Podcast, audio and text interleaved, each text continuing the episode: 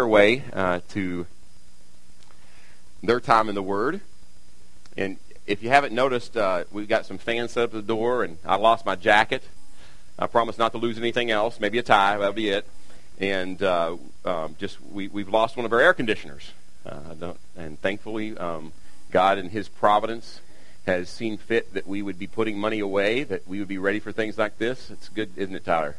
So he has provided for that beforehand, and we're thankful for that, and we'll get that thing fixed. And thankfully, also, he provided a nice mild day.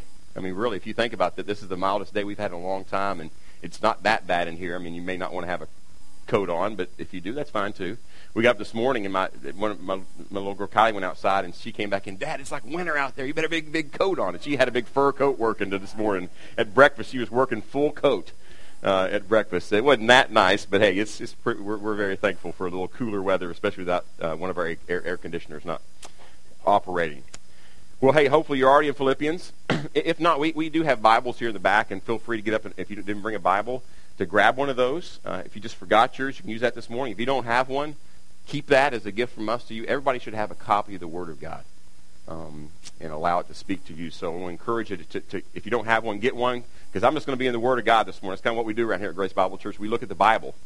Grace Bible Church. All right, so that's that's what we're going to do. We're going to look at His Word this morning, and and uh, so we have been studying the book of Philippians, this letter to the church of Philippi that uh, uh, Paul planted, and then he sent this letter when he was in prison. And uh, this morning, we're, the, the, title of the message is "Stand Firm."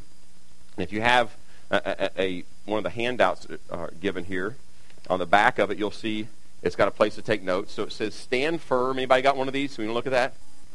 If you got those, what does it say? Stand firm. What's the next part? Part one. So that means there's going to be what next week? Part two. You guys are brilliant. All right.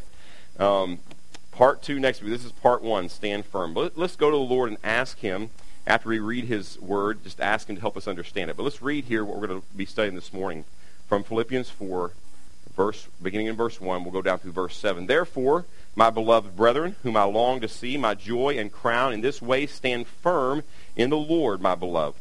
I urge euodia uh, and i urge syntyche to live in harmony in the lord. Indeed true companion i ask you also to help these women who have shared my struggle in the cause of the gospel together with clement and also uh, and the rest of my fellow workers whose names are in the book of life Rejoice in the Lord always. Again, I will say, rejoice. Let your gentle spirit be known to all men. The Lord is near. Be anxious for nothing, but in everything, by prayer and supplication, with thanksgiving, let your requests be made known to God. And the peace of God, which surpasses all comprehension, will guard your hearts and your minds in Christ Jesus. Let's pray. Lord, we ask you to do something that we cannot, and that is to change us from the inside out. And Lord, you promise us in your word that you will use your word by the power of the Holy Spirit to bring about change from the inside out. So, Lord, we want you to do that because we don't always see what's on the inside, but often we see what is on the outside, which reflects what's on the inside. And Lord, we all need change. We all need to be made more and more into the image of your Son. And that's our hope this morning. That's our prayer. That's our expectation this morning is be made more like Jesus Christ so that we might bring you glory and live in the, the joy uh, that you have called us to do. Uh, Lord, thank you for the privilege to be here and to be in your word this morning. In Jesus' name, amen. Well, in World War II, as Hitler was uh, leading Nazi Germany in conquering much of Europe, with many of these countries not even willing to put up a fight. They just kind of laid down, many of them. They'd already heard what he did and what he could do. So they just kind of laid down. Well, there's one country led by kind of a bulldog of a leader that would not go down without a fight. I mentioned his name last week about being a leader. Uh, that country was England, and that leader was Sir Winston Churchill. And on June 4th, 1940, Churchill spoke to the House of Commons of the Parliament of the United Kingdom. And, uh, and the most famous part of that speech, maybe many of us have heard, if not, it's one of the most gripping um, speeches you would ever hear, especially this part. Listen to what he said. Even though large tracts of Europe and many old and famous states have fallen or may fall into the grip of the Gestapo and the odious uh, apparatus of Nazi rule, we shall not flag or fail. We shall go on to the end. We shall fight in France. We shall fight on the seas and oceans. We shall fight with growing confidence and growing strength in the air. We shall defend our island. Whatever the cost may be, we shall fight on the beaches. We shall fight on the landing grounds. We shall fight in the fields and the streets. We shall fight in the hills. We shall never surrender. And if, which I do not for a moment believe, this island or a large part of it were subjugated and starving, then our empire beyond the seas, armed and guarded by British fleet, would carry on the struggle until, in God's time, the new world, with all its power and might, steps forth to the rescue and the liberation of the old. What a leader. What, what a resolve. Churchill in England were going to stand firm no matter the cost. They would not be moved.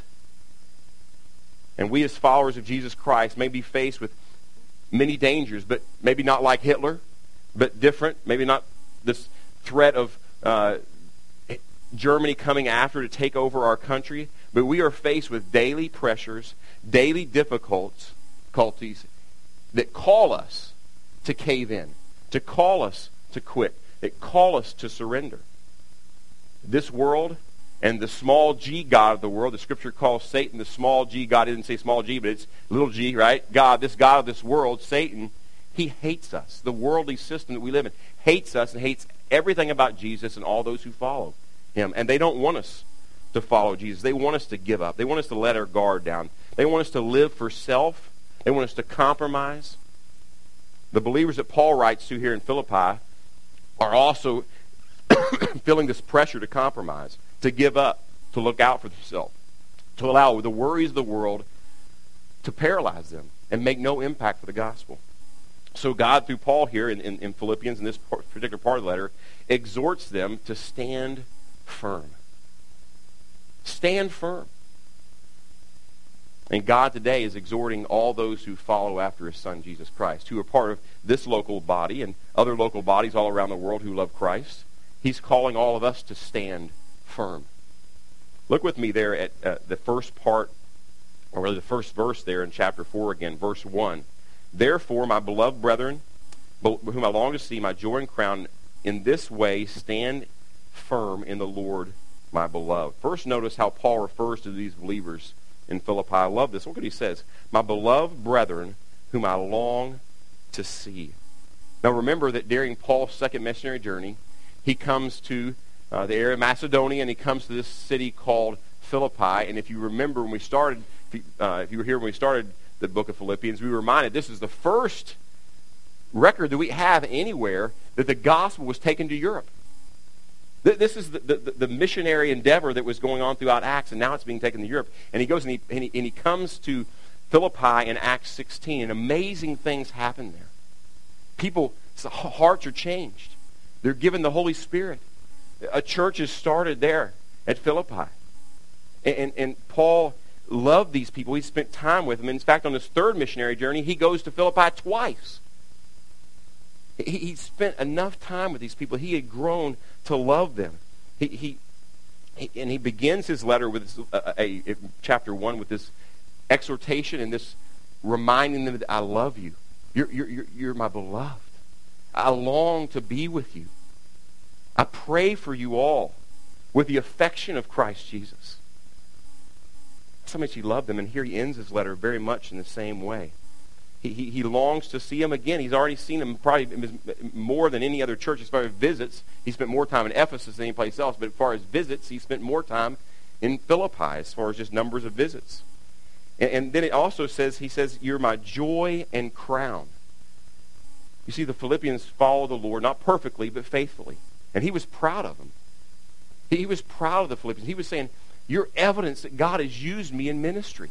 I look at your life. I look at the, what's going on in the church of, uh, of Philippi, and, and, and I can say, You're my joy and crown. Look what God is doing in you. It just warms my heart what God is doing in you. Then look there at the very first word in verse 1. It says, Therefore.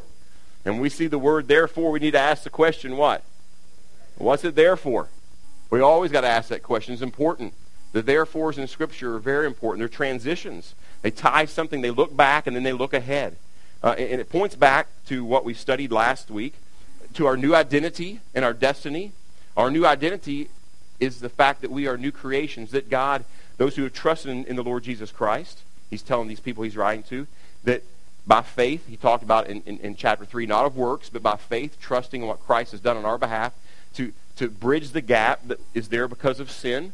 Our sin deserves hell, it deserves judgment, it deserves the destiny of, of, of damnation. And yet God sent Jesus to die for what we deserved. And those who trust in what he did on their behalf are made new creations, it says. We're given a new heart, a new spirit that wants to honor God, that can now have the ability to honor God and love him and be brought back into right relationship with God. So those people, these people who have a new identity, then you also last week we saw he, they have a new destiny. They're going to be with the Lord Jesus Christ forever. So he says, therefore, those of you who have a new identity and a new destiny, therefore, based upon who you are in Christ and where you're heading, I have some exhortation for you. And Paul always does that. He always says it's based upon who you are and where you're headed. And here he's going to get he's going to exhort them. Um, first of all, that, that, just this this word to stand firm. It means to hold one's gra- ground. It's a, it's a military term. To stand firm in battle. And I was playing football, and when I went to the Atlanta Falcons, I had played against some pretty big linemen in college, but like all the linemen in the NFL were like six, seven, three, thirty, and you've seen some of those guys. I mean, they have a hard time fitting through the door, height wise and width wise, just huge. And in college, every once in a while, I'd get a lineman where I could bull rush, and a bull rush is you just you come as hard as you can, you just kind of run right through them and knock them down. Well, on my best day, I was 242, and I never played a game at 242 pounds because I always in the beginning of preseason stuff like that, I would have I would lose weight just because of sweat. All right. On my best day, I was 242. Those guys are 320, 330, something like that. So I'm coming to practice, and this guy, he's about six seven, about 330. I'm just, I'm gonna bull rush this guy. I hit him. I don't think he moved an inch. I knew. I, I know. I went backward, and this guy was standing firm. He was not going to be moved by me. I can promise you that. I learned not to run on those guys anymore. But he was standing firm, and the picture is standing firm. You will not be moved, no matter what comes your way. He calls them to stand firm. Stand firm. I love what Paul says to another church um, in the church of Corinth, and I've preached on this text. It's actually one of my favorite verses. It's actually one of those, those sermons that I preach on one verse, although I go back and I pick up all the context. But I love what he says to the church of Corinth. Very similar. He says this, Therefore, my beloved brethren, be steadfast, immovable, always abounding in the work of the Lord, knowing that your toil or your labor in the Lord, Lord is not in vain. Be steadfast, immovable. And that's the same picture, this idea to stand firm. He's calling them to stand firm. Also, notice there in, in verse 1, he says to stand firm in the Lord. We, we can't leave that out. Because it's not just we're going to stand firm in our own power. We're not going to stand firm because, hey, we're, we're Americans, right? We're tough. I mean, we work harder than everybody else in the country, in, in the world. I mean, we don't ever take vacation. We're tough, right? He's not saying that. Don't, don't stand firm in your own power. It says stand firm in the Lord. Stand firm in obedience to him, and by his power, stand firm. The only way that we'll be able, able to stand firm against the difficult circumstances that come our way, and I know in this room, I can't say specifically what those are, but I know in this room, many of you are going through difficult, difficult circumstances. You find yourself in a tough place. You find that the variables in your life are, are weighing you down. You won't be able to stand firm on your own. The only way you'll be able to stand firm, and any of us will ever be able to stand firm, is to stand firm in the Lord and the power of Christ in us. Well, not only does this verse look back to what precedes us about our identity and our destiny, but it also looks ahead, what comes after it. Uh, notice there in, in, verse 1 again, in this way, some of your translations say, in this manner, uh, I know the King James says this, so stand firm. And the word there that's sometimes it's translated in this way or in this manner or so, it, it, it's, it's now pointing ahead. You see that? Now, because of this, so stand firm or in this way or here's how to stand firm. I love Paul. He just lays out real simple. I want you to stand firm. I'm going to give you some ways you can stand firm. And in, in these verses that we're going to cover, um, actually the, over the next two weeks, verses 2 through 9, we won't go through, uh, we won't get 8 and 9 this morning, 2 through 9, he's going to give six different ways in which they can stand firm. He calls them to stand firm, and he gives specific ways. This morning, we'll just cover the first four. So I want to ask you to join me here as we look at verses 1 through 7 this morning, and we're going to be exhorted and challenged in four areas in which to stand firm. Why? so that we can glorify God and in doing so enjoy Him forever as we stand firm in the Lord. Uh, look with me at verses 2 and 3. I urge Euodia and Syntyche to live in harmony in the Lord. Indeed, true companion, I ask you also to help these women who have shared my struggle in the cause of the gospel, together with Clement also and the rest of my fellow workers whose names are in the book of life. Here you see the first area in which he, he, he calls them to stand firm. Stand firm in unity. Stand firm in unity.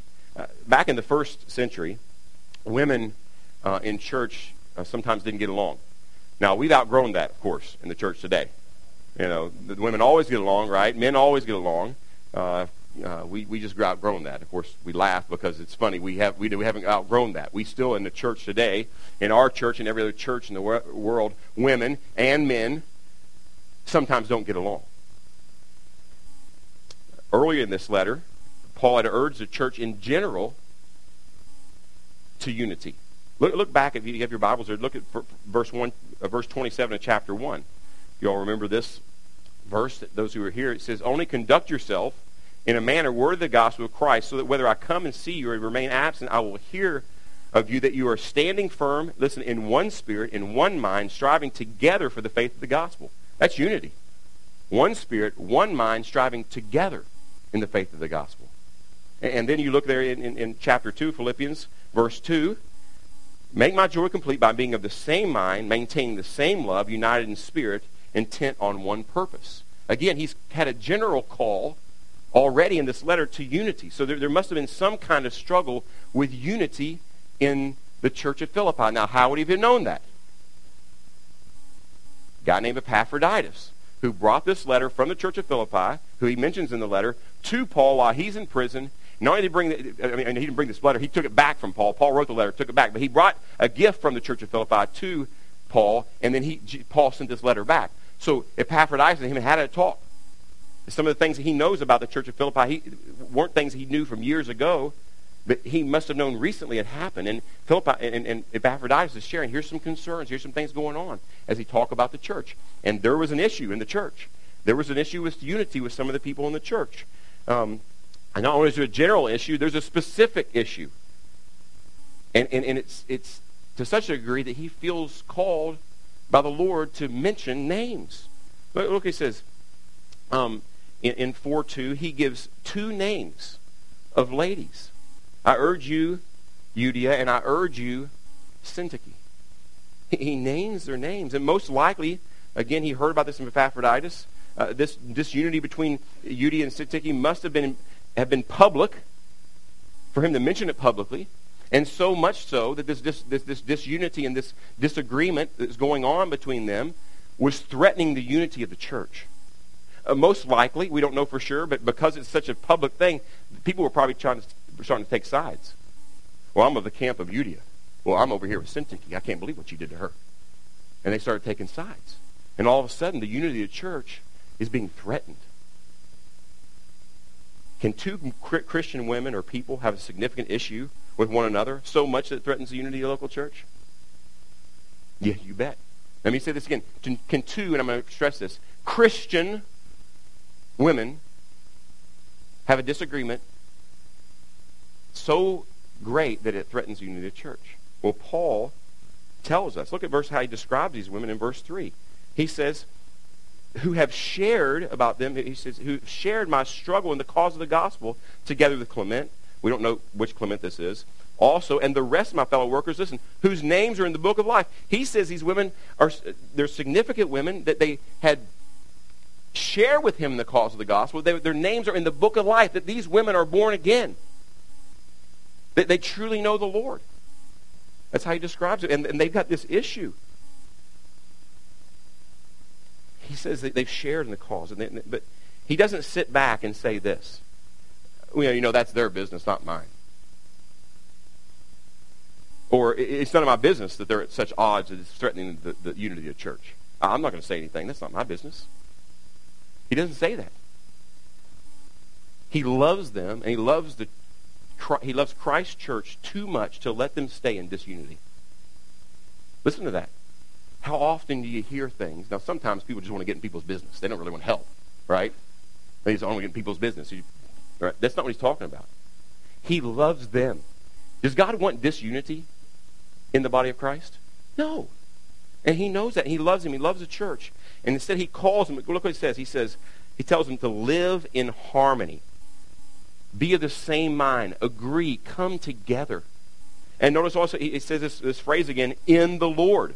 Be unified because of your common bond and your call in the Lord. That's why he's calling them to come together, to, to live at peace, be unified. He doesn't bring up the specific dispute. He doesn't give us any insight on what it's about. Now, we know that it's not some doctrinal issue that has to do with the gospel. Because it had to do with the gospel. It was a, a foundational doctrinal issue that the scripture clearly taught. He would have brought it up. Why? Because he does it in other places. It's obviously not that kind of dispute. We don't know exactly what it is, but it's not so high that he, he explains what it is. But no matter how important or significant they may think that their dispute is, it's not more important than unity of the church. It's not more important than unity between the people of God. He calls them both. I love how he phrases it. He could have said it different. He could have just said, I urge Euodia and Syntyche. Now, listen, he doesn't say that. He says, I urge Euodia and I urge Syntyche. He calls them both not together, but separately and together. He, he points them out and, and says, You both have a responsibility. You both have a responsibility to be reconciled. He calls them both, not one. He doesn't allow for attitudes such as this. You've probably heard this, or maybe even said it yourself. Well, I will reconcile, but she's going to have to make the first move. Well, after all, she's the one who sinned against me, so I'll be, I'll be happy to forgive her. But she's going to have to be the one that comes to me. And often people will even give you counsel. Now, you know, you, you didn't do anything wrong, so you wait till they come to you. Where do you find that in the Bible? You get that from uh, like Oprah and Dr. Phil or something, not the Bible. That's not what the Bible says. The Bible says that as believers, we're both responsible. Euodia and Syntyche, put your name in there, and you're saying, well, that's just Paul. Well, let's go to Jesus. All right? Look what Jesus, are you red letter people? We got a red letter edition right here, okay? Look at what Jesus says in Matthew 5. He's just right along what Jesus says. Therefore, if you're presenting your offering at the altar, and they remember that your brother has something against you, leave your offering there before the altar and go. First be reconciled to your brother, and then come and present your offering. It doesn't say if you have sinned against your brother. It says if they, you know, so they have something against you. Now, it's not saying that you don't go to them if you've done something to them. He, he just knows the human heart, right? Jesus does. And he knows that most people are like, you know, I'm not the one who did wrong here. I'm not going. And Jesus just calls that out. You know they have something against you, you go to them. Both people are responsible for reconciliation. Now, now it seems as if there's already been some attempt of seeking unity between these two ladies because of what else Paul writes in verse 3. Look there with me. He, he says, True companion, I ask you to help these women. Uh, this, this phrase, help these women, the word help here suggests that they already begun to try to reconcile. He says to come along and help, in, indicating maybe they've already tried to and they've come to an impasse, an impasse and they, they need some help. So, so he calls out the true companion or yoke fellow, your translation may say. We don't know who that was. Doesn't name their name. Uh, there's lots of debate who might that be. The reality is we just don't know. But he calls on this person, or maybe even some people say the body of Christ as a whole, true companion. All of you who are part of the body of Christ, he calls them to help them with this unity. Sometimes it takes the help of others to bring unity between people, doesn't it? Sometimes we, we just need someone else's input and, and, and, be able to look at it from a different vantage point and, and to help people reconcile and be unified. But any threat to the unity of the body of Christ is serious. And peace must be pursued where it threatens the witness and the effectiveness of the local church. Let me just say this. There's two completely unbiblical responses to conflict. They're on two opposite ends of the spectrum. One is fight. You know, people who just like to fight. I mean, they're going to fight. I mean, that, that, that is a pink chair. Alex, what color you think it is? It's pink all the way, brother. What color you think it is? It's blue. You ever see that like that? They, they just want to fight about everything. It's always about the fight, and they enjoy the fight.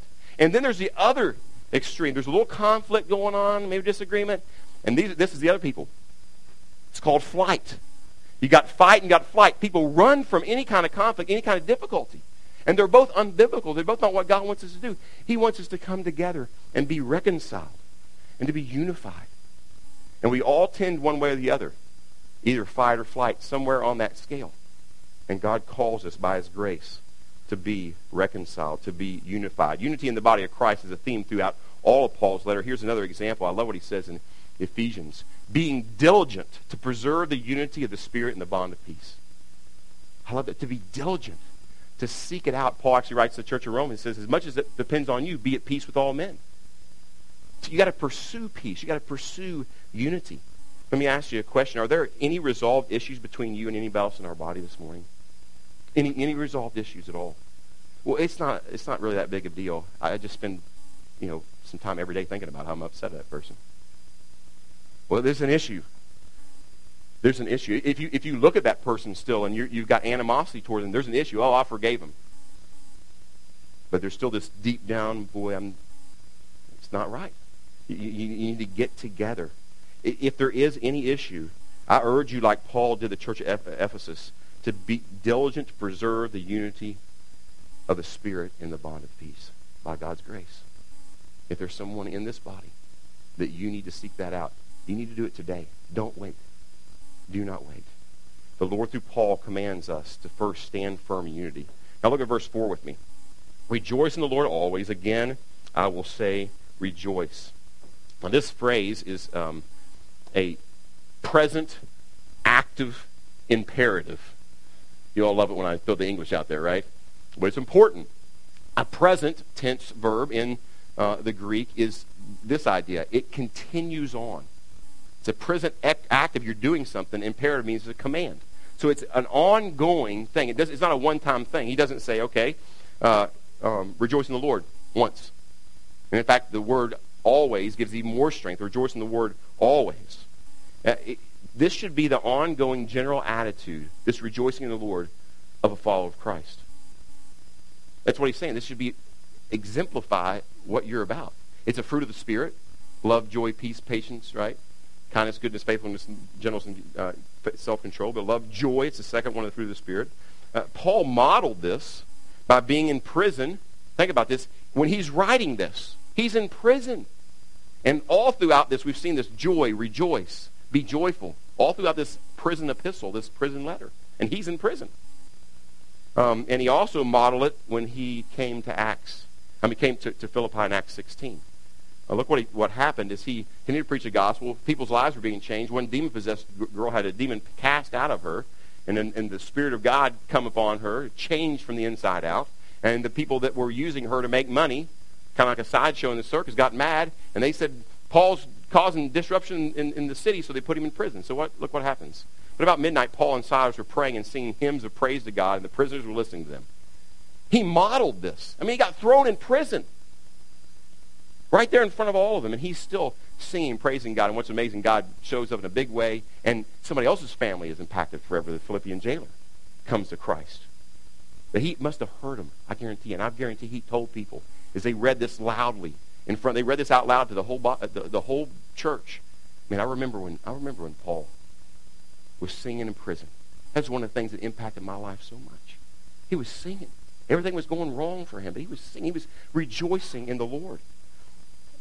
Now, we notice what Paul does say he rejoices in there in, in, in our passage. It says, Rejoice in the Lord always. The Lord is the subject and cause for our rejoicing. Therefore, our rejoicing should never be ex- affected by circumstances. Because God does not change, is not affected by circumstances. Rejoice doesn't say in your circumstance. Please hear that. It doesn't say rejoice in your trial. It says rejoice in the Lord.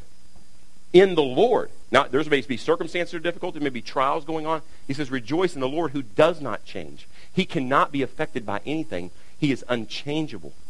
I love what A.W. A.W. Tozer, who's written a lot of great books, um, most of them are classics now, but he wrote something very important I think that will help us here. What he says, what comes to our mind when we think about God is the most important thing about us. Now, we could say it may not be the most important thing about us, but I would say it's definitely important. When we think about God, what comes to your mind? Because what comes to your mind about the person of God has everything to do with how you're going to react in difficulty. If he's just a God who doesn't care, he doesn't love us, He's unholy. He's hateful. He's not sovereign. He's not in control. He's changing. How will you react when difficulty comes? Not real well.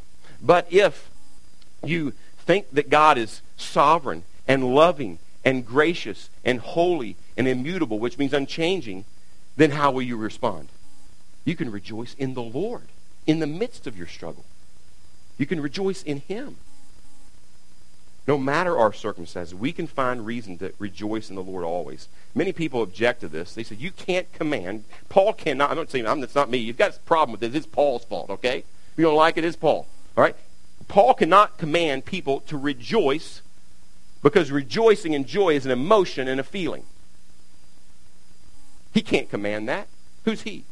Well, just inspired by God, inspired by God to write this. That's who Paul is. But you may say, okay, I, I love what, what um, John MacArthur writes here is very helpful when we think about joy. But joy is not a feeling. It's a deep down confidence that God is in control of everything for the believer's good and his own glory, and thus all is well no matter what the circumstances. Think about that. If we're commanded to do something, it's not based on how we feel, it's based upon truth. We rejoice in the Lord, whatever they are, whatever the circumstances are in your life today. Take your focus off the circumstances and place them on the Lord. Rejoice in the Lord. Rejoice in his grace that saved you. Rejoice in his sovereignty. Rejoice in his love. Rejoice in his faithfulness. Rejoice in his holiness. Rejoice that he is immutable. He doesn't change. Rejoice in the fact that, it, that he causes all things to work together for good to them who love the Lord. Rejoice that he will never leave you or forsake you. Now, did you hear me say, rejoice that everything's falling apart? I didn't say that. I said, he says to rejoice in the Lord. And take your focus and rejoice in all that he is and all that he's done and all that he's doing. That's what Paul is saying. Paul says, stand firm in rejoicing. Not only in unity, but in rejoicing. Now look at verse 5 with me. Let your gentle spirit be known to all men. The Lord is near. Uh, here is a third area in which Paul says to stand firm. Stand firm with a gentle spirit. Notice the word gentleness. Uh, some translations say graciousness. Uh, it's a humble, patient steadfastness, even in the midst of mistreatment. A humble, patient, gracious, I guess you say, steadfastness, even in the midst of mistreatment. And, and this too should characterize a believer, someone who's been changed from the inside out. It's also a fruit of the Spirit, gentleness. It's one of the fruit of the Spirit from Galatians 5. So, let me just say it in another way that some of you might need a little more um, direct way to say that. Is what he's saying is don't be a jerk. That's what he's saying. Don't be a jerk. It's gentleness and jerk. This is opposite. So sometimes we need to see it here the other way. Paul says, don't be a jerk. Because you have a gentle spirit. And, notice uh, um, who it is that's to, to know or experience our gentleness. Look what it says. It says, to all men, believers and non believers alike. If there's a dispute with, a, uh, with another believer, then deal with it in the spirit of gentleness. And, and I love one translation says reasonable. Be, be reasonable about it. Don't fly off the handle. If there's a dispute, you, you deal with your brother or sister in Christ with gentleness, with a gentle spirit. And believe me, gentleness is not weakness. Jesus was gentle. In witnessing to somebody who doesn't know the Lord, the goal is, is to win people, not to debate. Hey, you watch this stuff on YouTube and people post it all over the place, and man, this this man, you got to see this man. He just ripped that guy up. Why do we want to rip people up? Well, why is that? Is it about being right or about them knowing the righteousness of God in Christ? If you win the debate, you'll probably lose the person. I'm not saying you don't say what's right and true, but how do you do it? Is the goal that they would know Christ or that you would be lifted up because you know all your facts? Don't be a jerk, right? That's what he's saying. With all men, believers and unbelievers. And if you're unkind to those who are unkind to you, we act just like the world, right?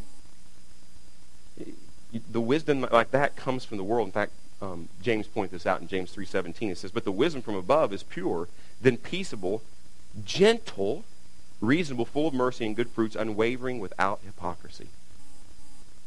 gentleness. Now look what Paul writes at the end of verse 5. He says, The Lord is near. I love that. This would be an encouragement to the people at the church of Philippi.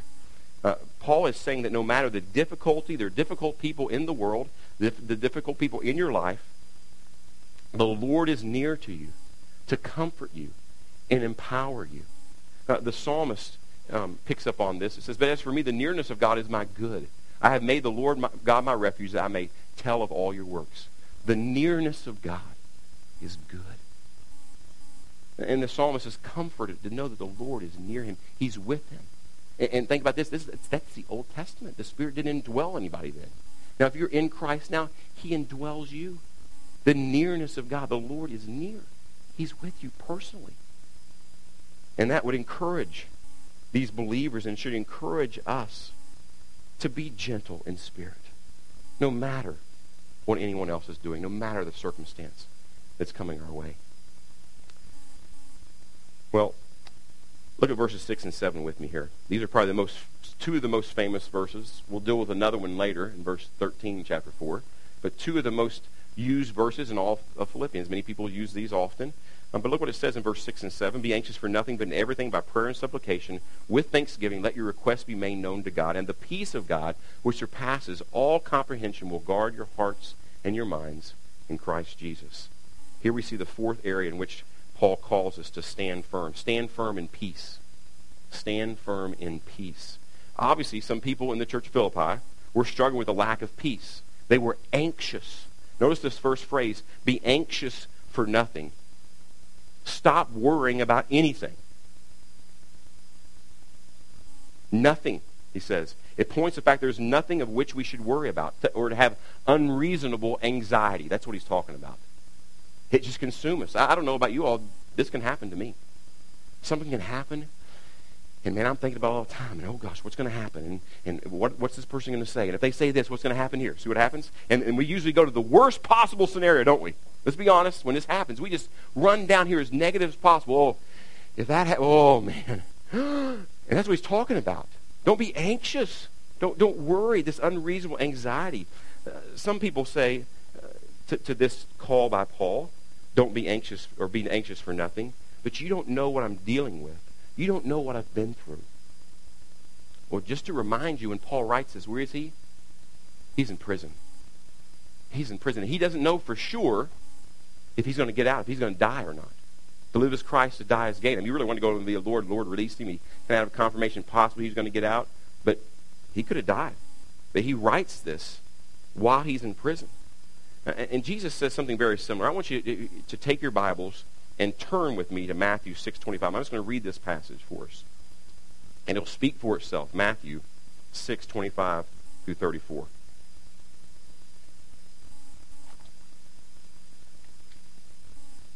Matthew 6, 25 to 34. And this is part of the Sermon on the Mount we've quoted already. But look, look what Jesus says here.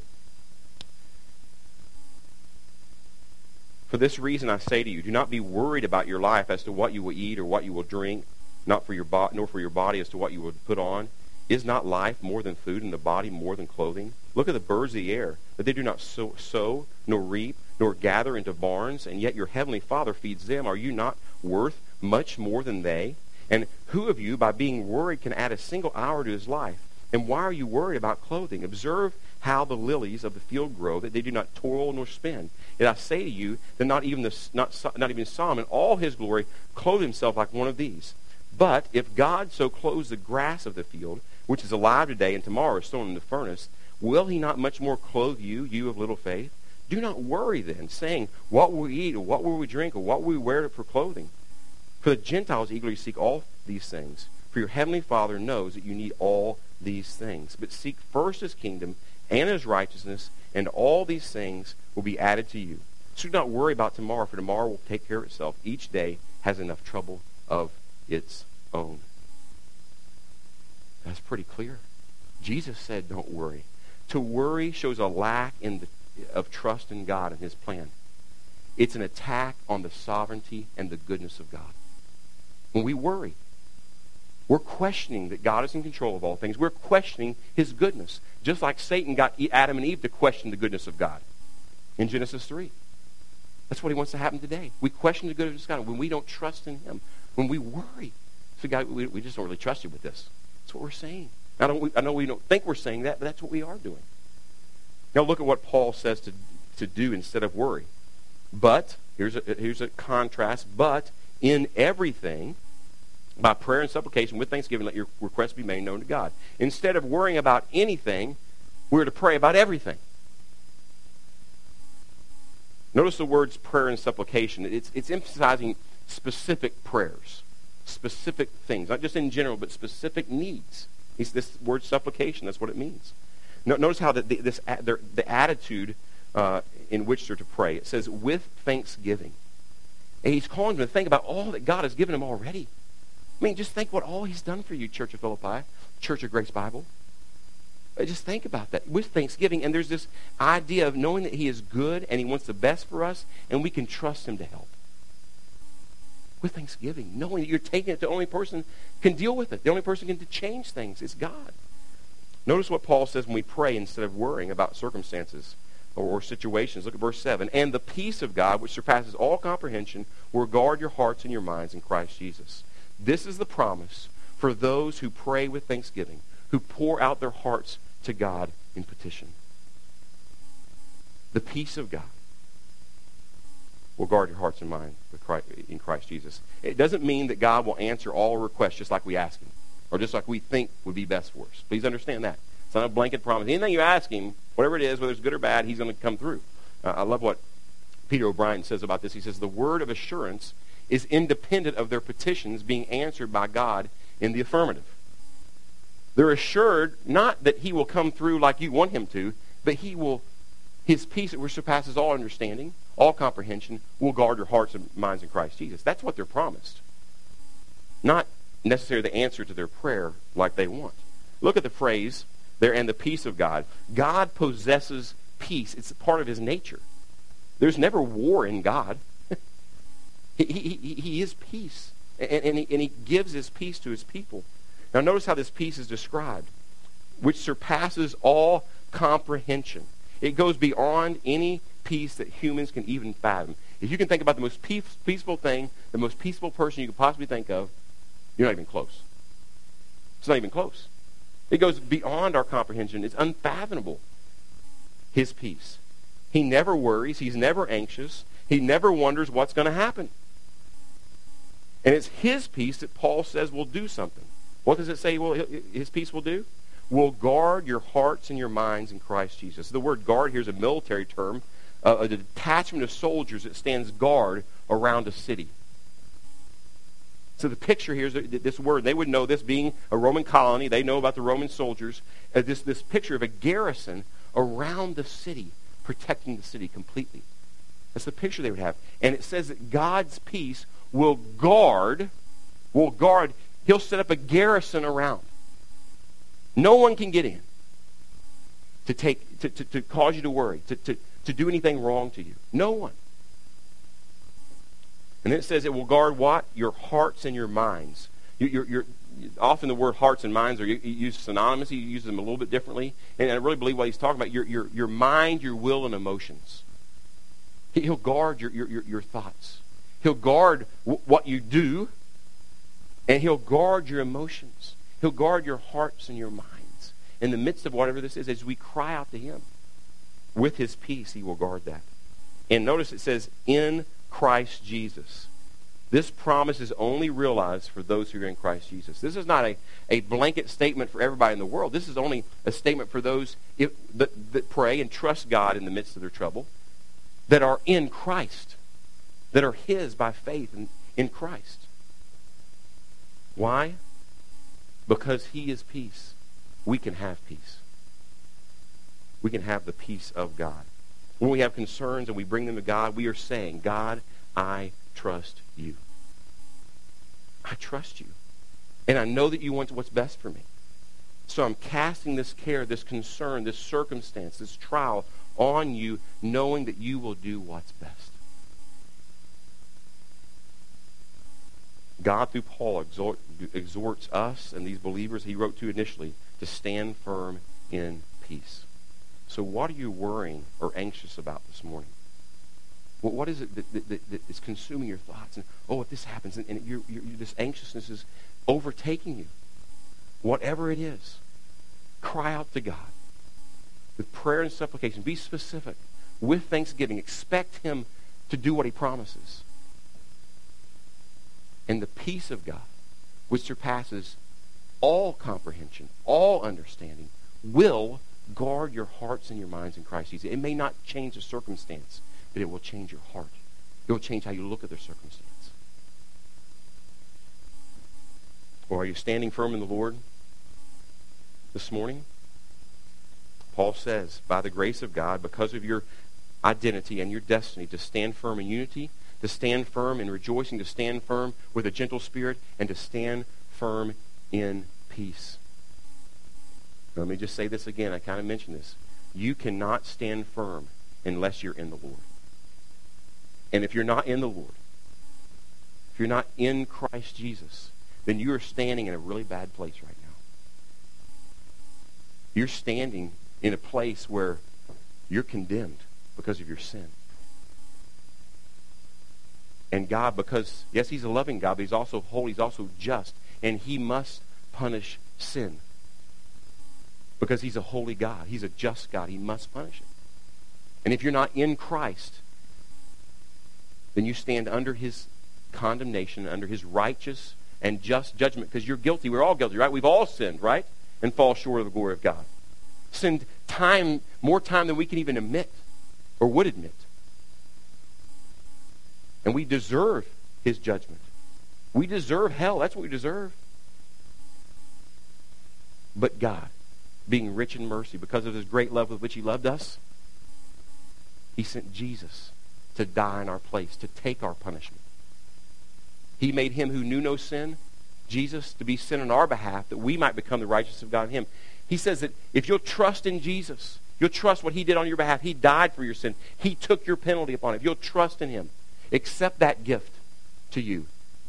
That he'll take Jesus' righteousness, put it in your account, and he took Jesus' sin and put it in Jesus' account. What an exchange. And then God says, You're the righteousness of of my son because you trusted him. And then when you move over here to a right relationship with God, and then you're standing in a good place. You're a child of God. You're forgiven. You're holy, blameless. You're being sanctified. You are sanctified, it even says. You're justified. You're glorified. You will be glorified. That's a good place to stand. And then when you're there, you can actually stand firm in the midst of difficulty. Before then, you can't. All other ground is sinking sand, the hymn says.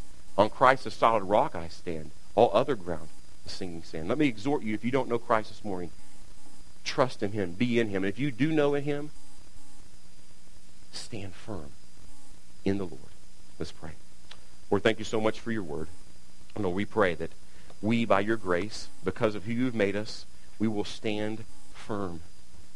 When everything else around us is telling to give up, to quit, to lose ground, to run away, would help us stand firm to stand firm in unity, to stand firm with a gentle spirit,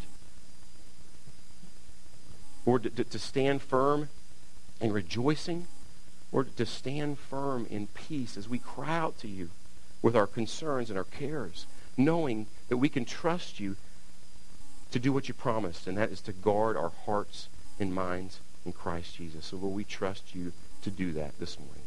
In Jesus' name, amen.